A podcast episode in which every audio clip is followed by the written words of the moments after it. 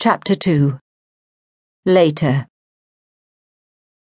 It was nearly light when it was finally done.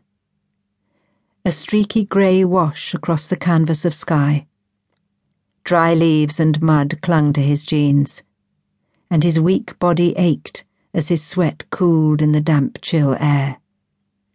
A thing had been done that could not be undone. A terrible, necessary act an ending and a beginning now knotted up forever. He expected the hues of the world to change, to reflect that. But the earth and heavens remained the same muted shades, and there was no tremble of anger from the trees. No weeping whisper of wind. No siren wailed in the distance. The woods were just the woods, and the dirt was just the dirt.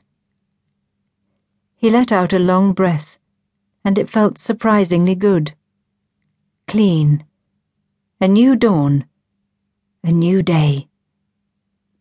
He walked in silence towards the remains of the house in the distance. He didn't look back.